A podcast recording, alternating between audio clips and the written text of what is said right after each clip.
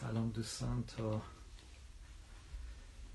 عزیزانم یه خورده بیان و صحبت بکنیم. امشب یه خورده اینترنت منم ضعیف بود. حالا به دوستان گفتم اگر مشکلی بود از طریق تلفن به من اطلاع بدن. امیدوارم که مشکلی نباشه. حالا من یه صحبت مقدماتی بکنم. این چند روزه که مشغول این آماده کردن یه سری نکات بودم برای صحبت امشب. این همین دیروز بود پریروز بود این صحبت بخشی از مصاحبه های رفیق دوست.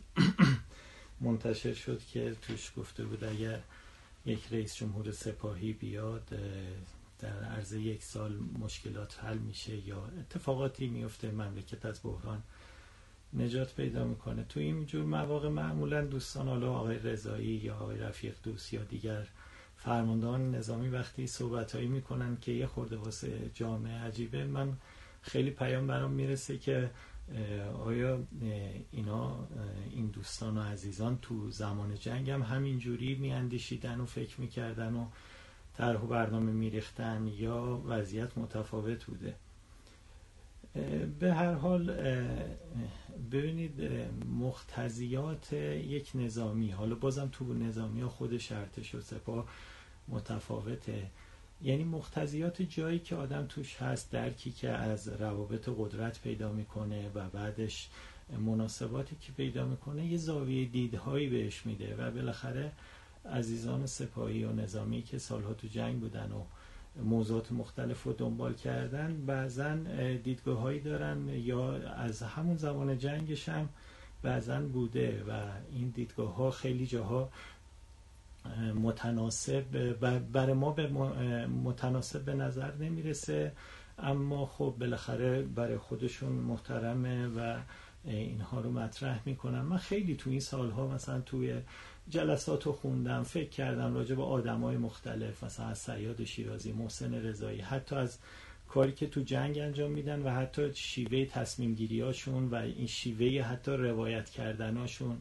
توی جلسات مختلف من موضوعاتی رو بررسی کردم. امشب حالا تا قبل از اینکه برم سر مسئله کربلا چهار یکی دوتا از این مثال ها می‌زنم که حالا بعضا پراکنده قبلا گفتم ببینید بالاخره این فضای البته بعضی از نظامی ها خودشون متوجه هن که بالاخره مختزیات فضای نظامی یه سری زاویه دیدایی میده که ممکنه مثلا البته هر کسی ممکنه یعنی کسی که تو دیپلماسی ممکنه نگاه نظامیش به گونه دیگه باشه کسی که توی اقتصاد نگاه سیاسیش. و اینها متفاوته. حالا یه مثالی من بزنم.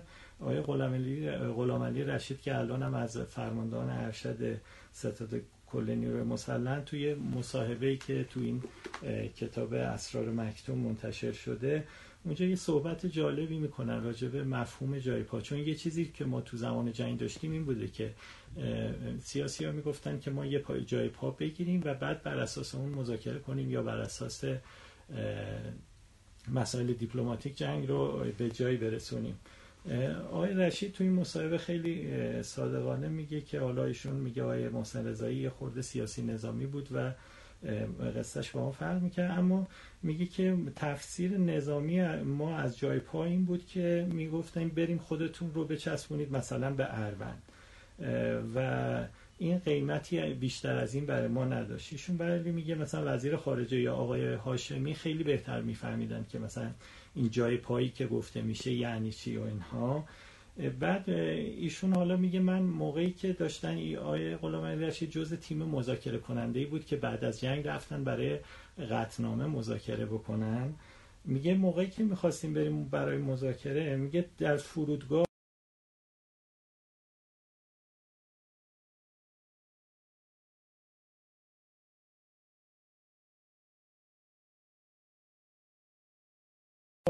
حین مذاکره فهمیدم که عجب اگر چیزی دست ما باشد در مذاکره مقابل عراقی ها چقدر محکم می‌تونیم بیستیم. میگه من در فرودگاه تهران نفهمیدم که اینها چه می‌گویند. وقتی در فضای مذاکره قرار گرفتم تارق عزیز را نگاه می‌کردم و اینها رو که جوری حرف می‌زدن گفتم عجب ای کاش یک جای دیگر دست ما بود. یعنی ببینید بالاخره این مختزیات افراد نظامی فرق می‌کنه. من یک دو تا مثال دیگه هم حالا دارم بزنم. چون گفتم از اون جاهایی که مثلا شما ببینید بعضا حالا غیر از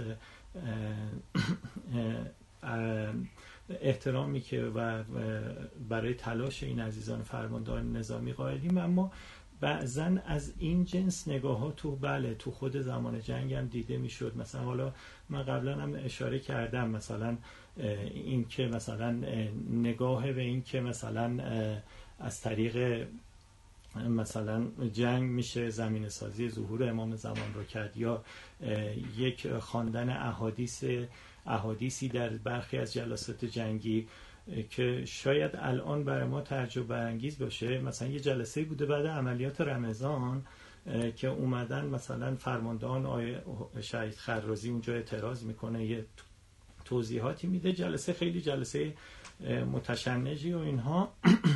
اواخر جلسه است که آقای رحیم صفوی که از فرماندهان ارشد بوده حالا اون جلسه بحث تخصصی و اینا هم زیاد می شده اما برای اینکه حالا بیاد یهو میاد تو جلسه میگه که چند تا حدیث من می‌خوام بخونم و با حالت اینکه می‌خوام مجده بدم و اینها میگه چند تا حدیث براشون می‌خونم. و یه حدیثی میگه که استدلال های قرآنیه که میگه مردمانی از قوم قیام می‌کنن و اسرائیل رو سرکوب می‌کنن و میگه که طبق این روایات لشکر ایرانی از طرف از طریق بصره وارد عراق خواهد شد.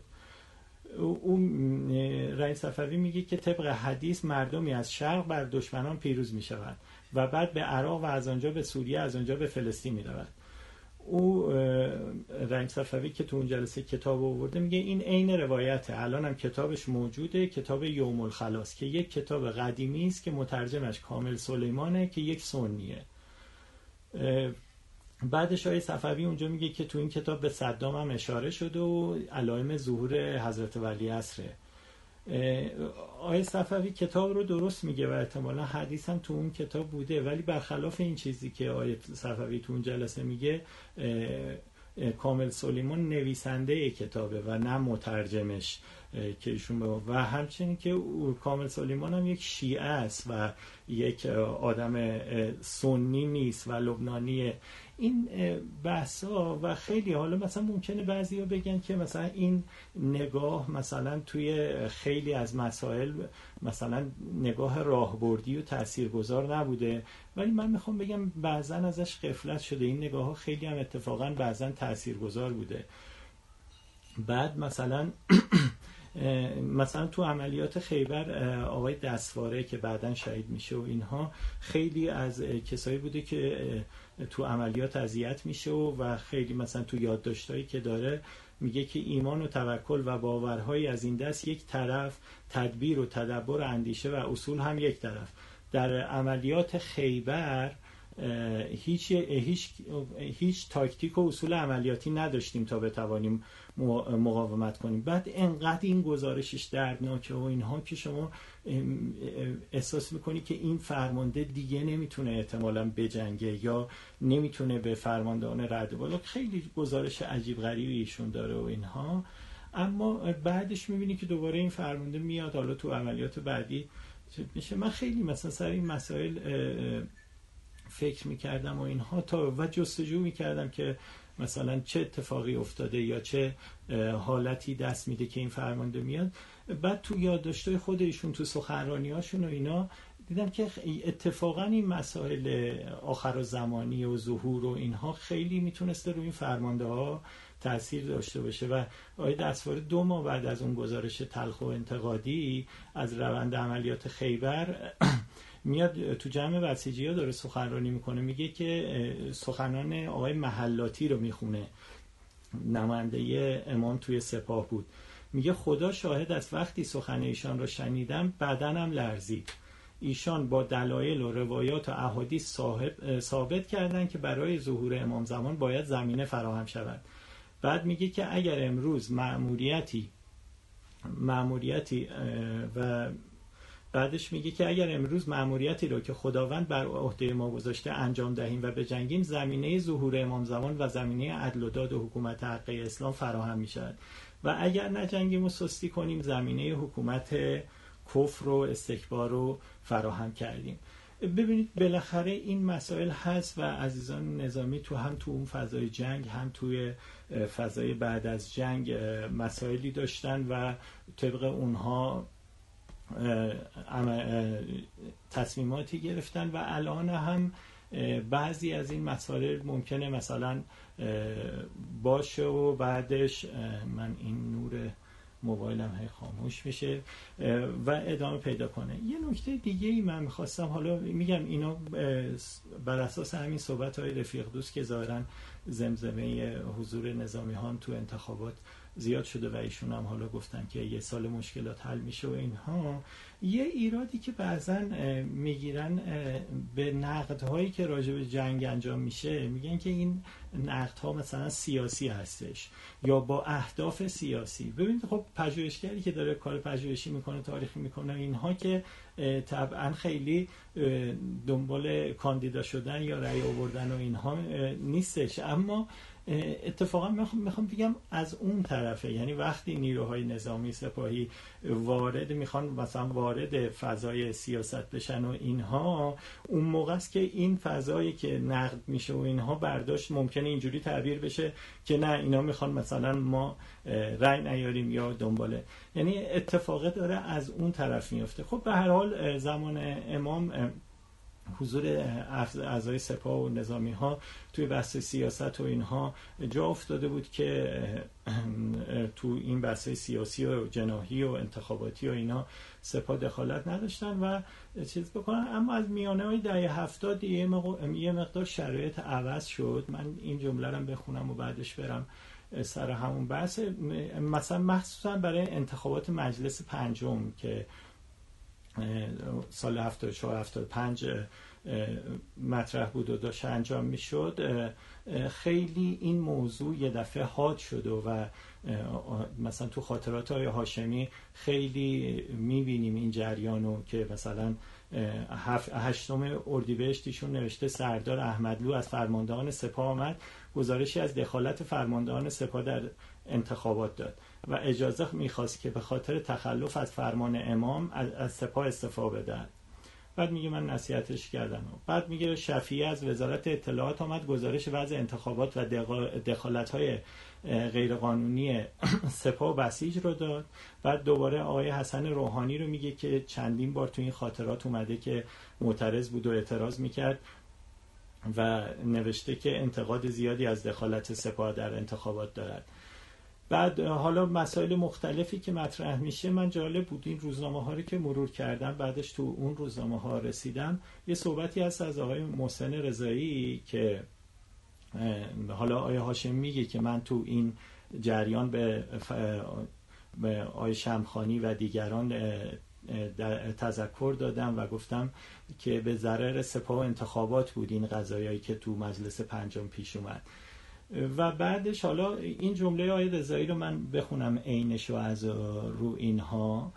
حالا تو همین روز پنجم بهمن همین سال 75 آیه هاشمی یه اشاره به گفتگوش کرده با آقای مهدی کروبی و گفته که تصمیم گرفتن آقای خاتمی رو نامزد انتخابات ریاست جمهوری کنم و از من خواست تا کمک کنم تا آن شیوه های فشار و بهتان و استفاده از سپاه و صدا سیما که در انتخابات مجلس پیش آمد تکرار نشود.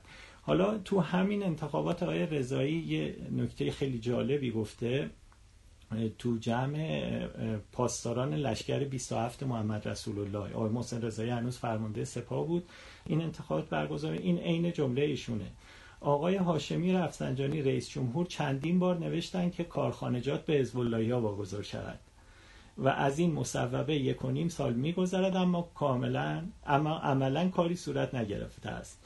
او بعدش از پاسدارا می‌خواد که تو صحنه حاضر باشد تو صحنه انتخابات منظوره. میگه نباید بنشینید و فقط توپ و تانک یاد بگیرید. امروز روزی است که لشکر حضرت رسول باید اولین عملیات سیاسی پر افتخار خود را خودش را انجام بدهد.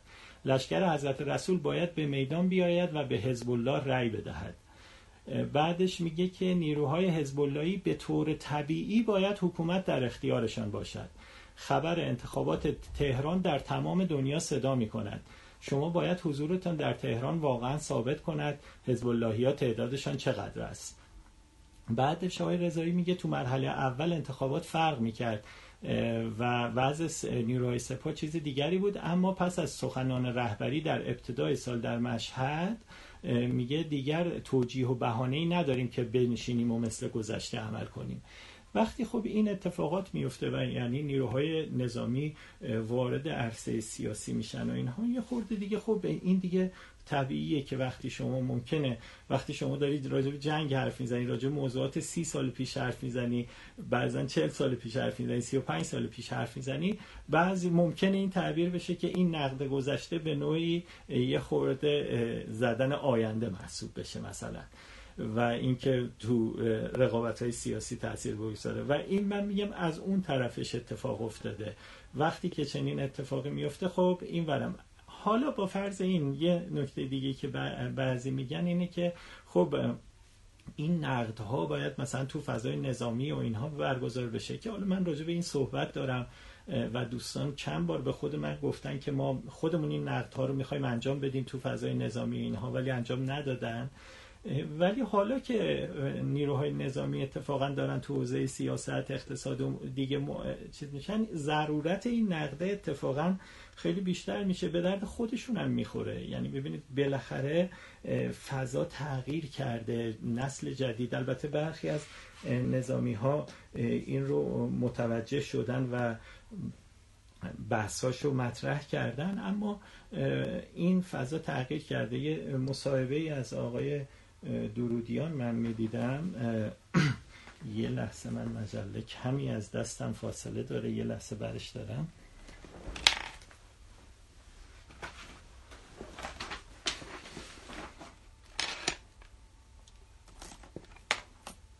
خب اصخایی می‌کنم. یه مصاحبه اخیرا آقای محمد درودیان انجام دادن سردار محمد درودیان. اینجا نکته ظریفی اشاره کردن. راجع به نگاه مثلا افراد نظامیشون میگه که نقطه عظیمت نسل من که ایشون از نسل جنگ بودن و اینها به یک عملیات میگه خود عملیات بود نتیجهش وقتی نتیجه نداشت نه ما و نه فرماندهان به آن نپرداختیم. آن زمان مسئله ما این بوده است. اما امروز مسئله شما یک انسان یا یک قواس دست بسته است و آزارتان می‌دهد که چرا باید این گونه باشد و چه کسی مقصر است. یعنی واقعا فضا تغییر کرده. ممکنه سوالات نسل امروز با سوالاتی که دوره های گذشته بوده متفاوت باشه. من یک بار با یکی از این فرماندهان مصاحبه می‌کردم و ایشون گفتش که یه عملیاتی انجام داده بود خیلی عملیات شکست خورده و خیلی محدود بود ولی چیز نبود. بعد اومد صحبت کرد و اینا. من هی سوال میپرسیدم بعدش گفت مثلا با یه تعبیری که مثلا بچه جون تو می‌دونی اینجایی که من عملیات کردم درست شکست خورده ولی اینجا مثلا انقدر تعداد نیرو می‌خواست انقدر لشکر می‌خواست ولی مثلا ما با چند تا گردان رفتیم عمل کردیم. و من خب اون شاید انتظار داشت من تشویقی بکنم یا چیز. و گفتم خب جایی که این همه نیرو و امکانات و اینها لازم داشت شما با چه مجوزی رفتید؟ با چند تا گردان عمل کردید که حالا شکست بخوره بگید اینجا انقدر لشکر می‌خواستید بالاخره مسائل تغییر کرده موضوعات تغییر کرده سوالها تغییر کرده. اما بعضا شما می‌بینید برخی موزگیری ها رو می‌بینید که میگن دوستان خیلی از من می‌پرسن مثلا جنسی که حالا مثلا آمریکا داره فرو میپاشه ما باید بریم اونجا رو پر بکنیم جای خالی آمریکا رو در دنیا پر بکنیم و اینها. نه اینها در زمان جنگم بوده و بعضا مطرح شده. حالا من بیام سر همین بحث عملیات کربل چهار که بنا بود راجبش صحبت بکنم. ببینید دو سال پیش که اون ماجرا پیش اومد و آقای محسن رضایی اون عملیات فریب رو مطرح کرد و بعدش خیلی فضای تویتری داغ شد و خیلی موضوعات مطرح شد من یه توضیحی بدم که حالا اون جریان به نوعی از یک زاویهش اینجوری بود که پیش اومد. قبل از اینکه حالا آقای رضایی اون موضوع رو مطرح کنه مرکز اسناد یک یادداشتی منتشر کرد راجع به عملیات کربلای چهار. مرکز اسناد این یادداشت رو منتشر کرد راجع به عملیات کربلای چهار و من یک نقدی نوشتم راجع به این یادداشتی که مرکز اسناد تحقیقات دفاع مقدس سپاه منتشر کرد. و اونجا نکات خیلی عجیب غریبی مطرح شده بود. من, من حالا اونها رو اومدم یه نقدی روش انجام دادم و اینکه حالا از این جمله اینکه گفته بودن عملیات در ساعتهای اولیه متوقف شده. من بر اساس اسناد خود سپاه گفته بودم که عملیات بعضا یک روز یا دو روز حتی شمان روز دوم و منابع مختلف خود سپاه چیزهای دیگه ای رو گفته بودن. راجع به تلفات عملیات صحبت کرده بودن و من اون رو هم با آماری که بود به یه بحثی راجبش داشتم و یه چالشی راجبش داشتم. و یه موضوع مهم این بود که دوستان تو اون بیانیهشون نوشته بودن که دشمن هوشیار بوده تو این عملیات و گفته که این چیز طبیعی بوده که این اتفاق بیفته و اینها. اما من یه سوال دیگه ای مطرح کردم. با توجه به کتاب تنبیه متجاوز دکتر اردستانی که خودش مدتی ریاست مرکز اسناد سپاه داشت و کتاب سپاهه که اونجا یه گزارش روز به روزی از عملیات دادن و بحثا رو مطرح کردن صحبت هایی شده که بحث این که چون این عملیات یک محور ویژه داشته بحث این که این عملیات این محور ویژش دشمن کشف کرده بوده خیلی زودتر. یعنی وقتی نیروها خب همیشه چند ساعت قبل از اینکه رمز اعلام بشه حرکت می‌کنن تا به نقطه رهایی برسن و اینها. بر اساس گزارشی که خود سپاه منتشر کرده تو این کتاب تنبیه متجاوز تو اینه که عملیات لو رفته و این به ویژه این تک ویژه‌ای که قرار انجام بده و این عین جمله های اردستانی میگه حدود ساعت 22 و 8 دقیقه. با خبرهای گوناگونی که رسید فرماندهی پی برد که دشمن تک را کشف کرده است.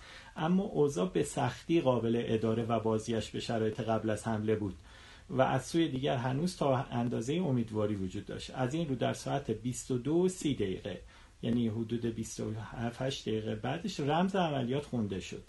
و یگانها در همه محورها عملیات رو آغاز کردن. بعدش حالا دیگه آقای اردستانی هم توضیح داده که چه اتفاقاتی افتاده اینها و عملیات انجام شده. اتفاقی که افتاد من این رو نقل کرده بودم. بعدش یه صحبتی هم آقای درودیان مطرح کردن توی سایت خودشون که حالا این رو قبلا هم به من گفته بودن ولی خب دیگه چون تو این سایتشون مطرح کرده بودن من به اون هم اشاره کردم. آقای درودیان میگه اون شب اول عملیات که ایشون به عنوان کسی که از دفتر سیاسی سپاس ثبت و ضبط می‌کرده میگه که من کنار آقای محسن رضایی بودم و اون خبرهای اول که رسید و اینها عملیات و خبراش رسید و واکنش دشمن رو دیدن و اینها آقای محسن رضایی گفتن که عملیات عملیات از رده به کلی سری لو رفته. ببینید این رده به کلی سری خودش معناهای خاصی داره. یعنی یک رده خاصیه تو یه سطح خاصیه. یعنی چون الان مثلا تو همین چند ساعتی برای من دوستان پیام دادن که خب به این دلایل لو رفته بود عملیات یا نیروها احتیاط نکردن و اینها. اما وقتی آقای محسن رضایی میگه عملیات از رده به کلی سری لو رفته یعنی خیلی اطلاعات محرمانه به دشمن رسیده. نه صرفا دونستن این موضوع که عملیات مثلا حالا با خطر مواجه شده یا بی احتیاطی کردیم. و خیلی من اونجا تو اون یادداشت نوشته بودم که به جایی که این دوستان بیان حالا مثلا اینا رو مطرح کنن خب بیایم راجع به این صحبت کنیم که عملیات از لرده به کلی سری لو رفته یعنی چی؟ خب چه جوریه؟ بعد مثلا آیا چه اتفاقی افتاده که عملیات از رده به کلی سری لو رفته؟ و بعد حالا اتفاقی که افتاد این بود که آقای محسن رضایی فرداش بود یا پس فرداش بود یه توییت زدن. و گفتن که با توجه گفتن با عملیات کربلای چهار به دشمن وانمود کردیم که عملیات سالانه ما تنها همین بوده است. ده روز بعد در همون نقطه و در زمانی که نیروهای ارتش بحثی به مرخصی رفته بودن عملیات کربل پنج رو انجام دادیم. عمل... بعد یه توییت دیگه زدن که عملیات کربلای چهار برای فریب دشمن انجام شد. اگر تحلیلگر تاریخی در فهم آن فریب بخورد پس وای به حال نوشته های او. اتفاقی که افتاد اینجا این بودش که خب پس این عملیات یعنی ببینید با اون گزینه هایی که مطرح شده بود یه سوال اصلی که پیش میاد اینه که خب بر اساس خود اسناد سپاه که خب شما فهمیدید عملیات مثلا تک اصلیش کش شده و شواهدی بود که لو رفته. خب به این نتیجه رسیدید که عملیات لو رفته ولی هنوز امیدواری برای اینکه عملیات به سرانجام برسه هست. پس عملیات رو شروع کردید.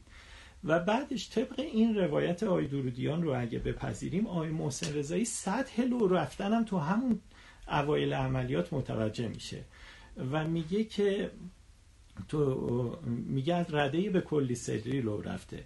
خب یعنی شما لو رفتن رو متوجه شدی سطحش هم اینجا دیگه اصرار برای عملیاتی که تو این سطح لو رفته خیلی قابل توجیه نیستش.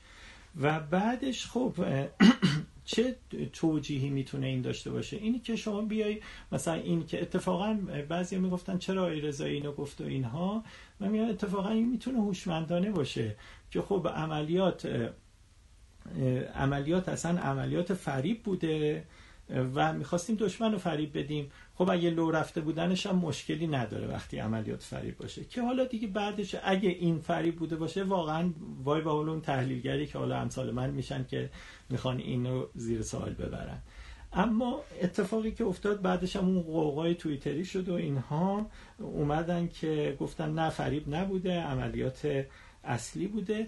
حالا اون بیانیه‌ای که صادر شده بود به نوعی سعی کرده بود به این به این سوالم پاسخ بده که خب نه عملیات لو رفته در همون ساعت اولیه متوقف شده. و من سوالی که مطرح کرده بودم این بود که خب اولا طبق برخی اسناد سپاه در ساعت اولیه نه روز اول عملیات دوباره چون عملیات شب شروع شده روز ادامه پیدا کرده. بعضی ها نوشتن که خود منابع سپاه نوشتن روز دوم هم ادامه پیدا کرده. و این قابل قرار. حالا مثلا ما در نظر بگیریم که نه اصلا این منابع با هم تناقضشون طبیعی و اینها. ولی ما اسنادی از خود زمان جنگ داریم که دوباره شب دوم عملیات یعنی غروب روز اول برای شب دوم اصرار بوده که اون عملیات ادامه پیدا کنه. یعنی عملیاتی که تو این سطح لو رفته و بعدش تو اون فضا انجام شده و اینها و اینا نوشتن ساعت اولی متوقف شده. دوباره اصرار. حالا من فکتایی راجع به این هست. من یه دونه از اینا رو که تا حدی هم ناراحت کننده است براتون می‌خونم. از این هم میگم من همه منابع سعی کردم از منابع خود سپاه باشه که حالا خیلی هواشی دیگه ای نداشته باشه.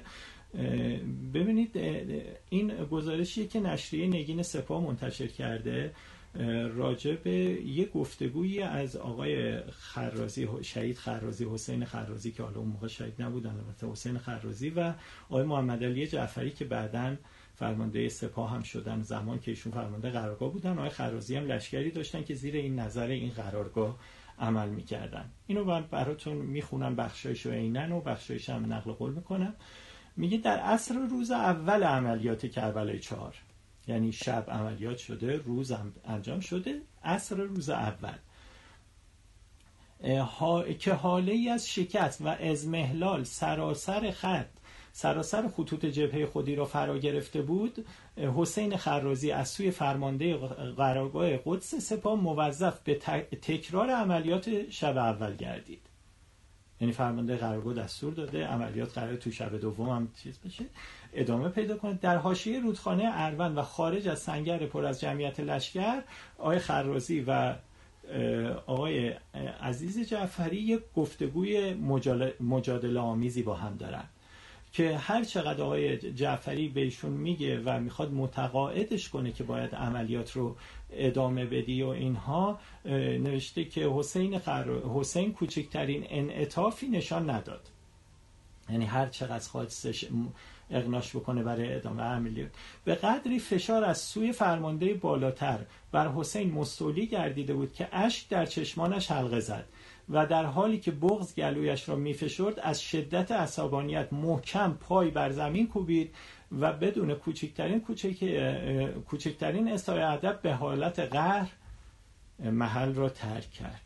یعنی این فشار رو فرمانده لشکر که باید این عملیات در شب دوم تکرار بکنه. بعد حالا این گزارشی که نوشته راوی دفتر سیاسی سپاه نوشته و بعدش این مجادله رو روایت کرده و میگه تو همون زمانم گلوله ها می‌خورد. میگه آخر دیگه آقای خرازی قاطعانه تصمیمش رو گرفت و گفت من چنین ریسکی نمی کنم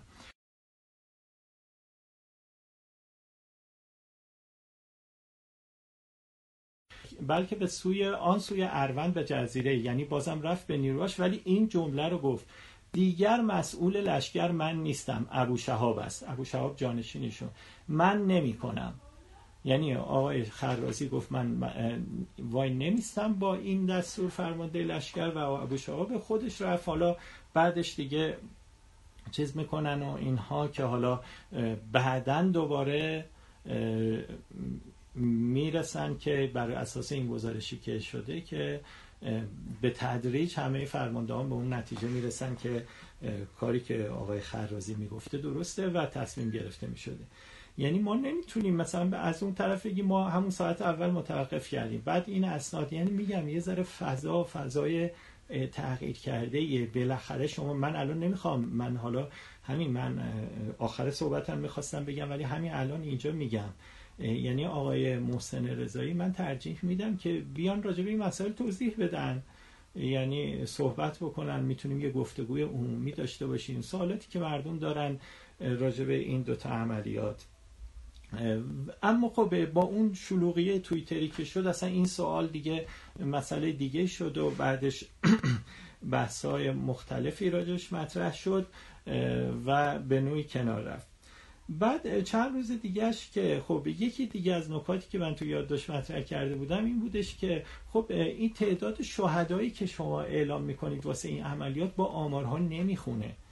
یعنی واسه عملیات کربلای 4 و کربلای 5 چون من تو اون یادداشتم نوشتم که شما می‌بینید تو این سال بیش از 40 هزار نفر شهید داریم که خودش به تنهایی بیش از دو برابر شهدای دو سال گذشته است.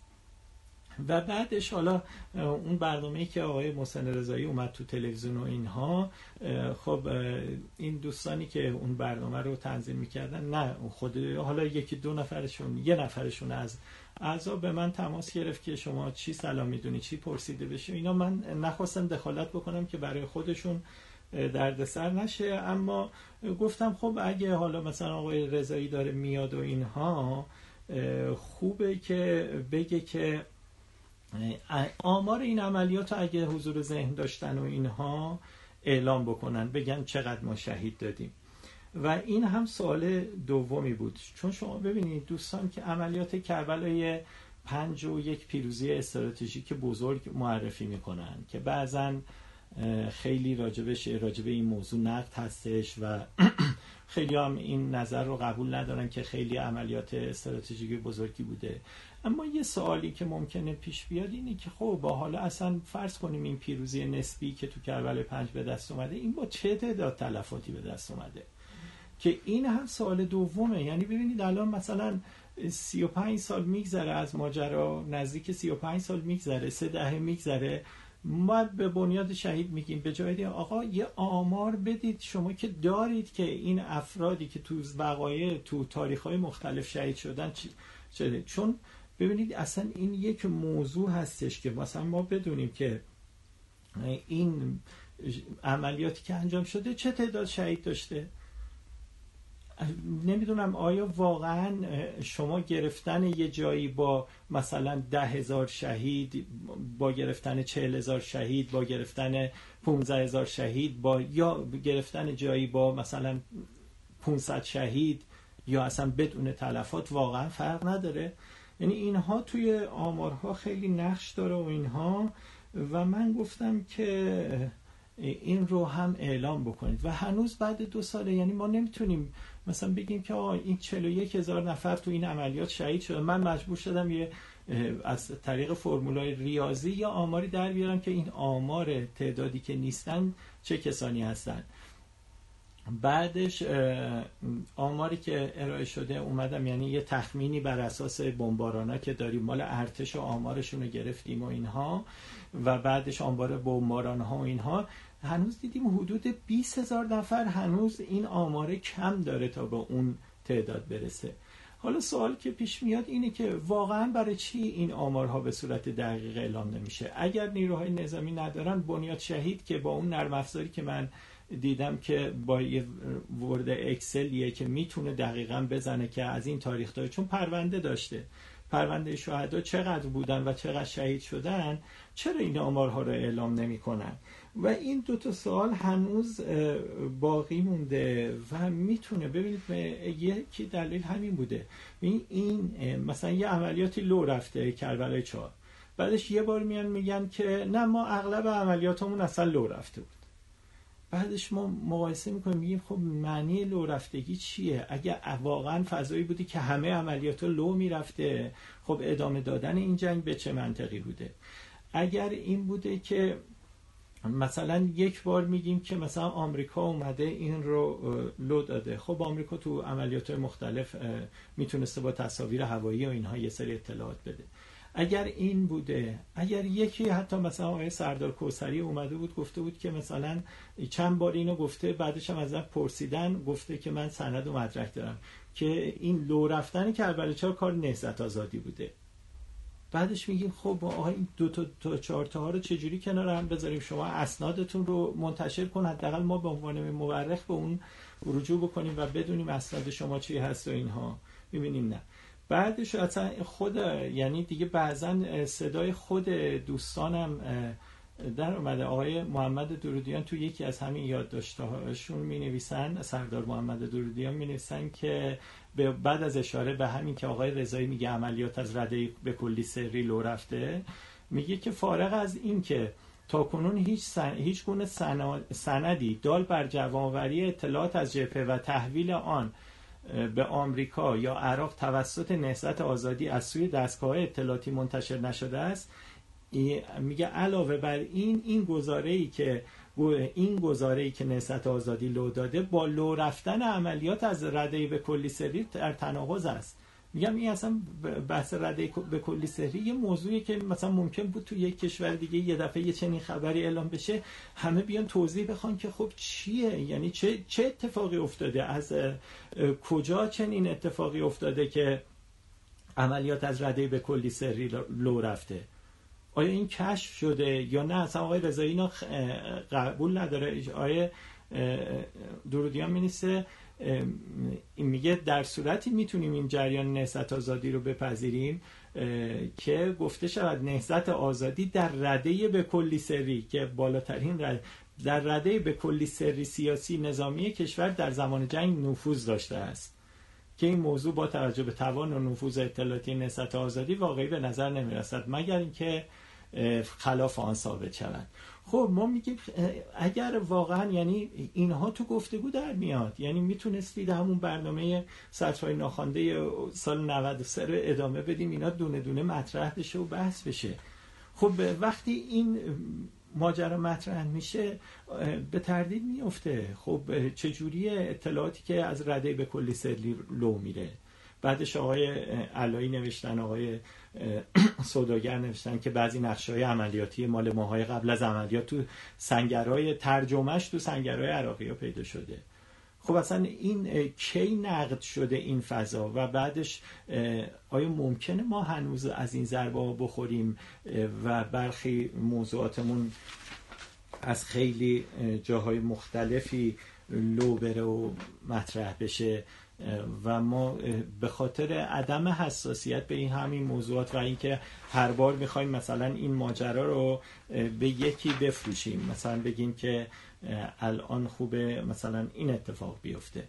ولی کلا ببینید ما نیازمند نقد هستیم و باید این فضاها رو نقد بکنیم.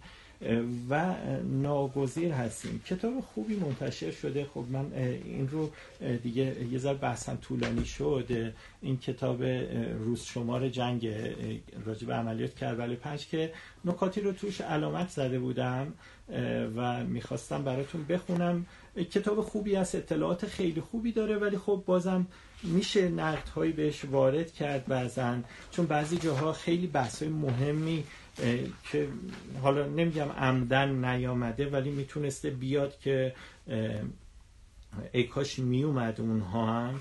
مثلا تو صفحه 272 یه بحث خیلی داغی با حضور آقای هاشمی مطرح میشه و اینها. و بعدش آقای خرازی یه صحبتی می‌کنن تو اون جلسه که بر اساس اون صحبت آقای بین آقای هاشمی آقای محسن رضایی یه بحثی در می‌گیره و خیلی تند و ولی خب صحبت آقای حسین خرازی تو اون جلسه خیلی کوتاه روایت شده و در حد مثلا دو خط در صورتی که به نظر می‌رسه بحث اصلی راجب موضوعاتیه که آقای خرازی مطرح کرده و بعد از اون جلسه خیلی فرماندهان ناراحتن. و میگن که اصلا درست نبود این جزئیات تو جلسه مطرح بشه و حتی عزیز جعفری به آقای خرازی میگه درست نیست شما این سوالات رو در ذهن آقای هاشمی ایجاد کنید. آیا هاشمی روی جزئیات تسلط ندارد ای کاش تو این موارد هم مثلا صحبت های آقای خرازی هم به صورت کامل می آوردن دوستان که این بحث کامل باز می شد از این جنس انتقادا میشه به این کتاب داشت. ولی خب اطلاعات خیلی ارزشمندی هم تو کتاب هستش. من تو با همون برگشت به بحث اولم موضوع تموم کنم که واقعا ببینید الان ممکنه فضای سیاسی نظامی ما فضای دوستان فرماندهی بخوان ولی ما نیازمندیم که فضا رو تو همون فضا بشناسیم. یعنی اتفاقا تو همون فضا ببینیم چه اتفاقی افتاده و چگونه عمل شده. تا این روحیات یعنی یه دیدگاه افراد نظامی رو اتفاقا با همون مختصات زمان خودش بشناسیم. من یه صحبتی بازم حیفم میاد چون بخش زیادی رو از این کتاب علامت زدم. حالا توی گفتگوی دیگه ای که راجع به کربلای پنج میگم این رو مطرح می‌کنم. ولی یه بحث جالبی فقط به این نکته اشاره می‌کنم و بحثم رو تموم می‌کنم. اینه که بین آقای هاشمی و فرماندهان در جریانه و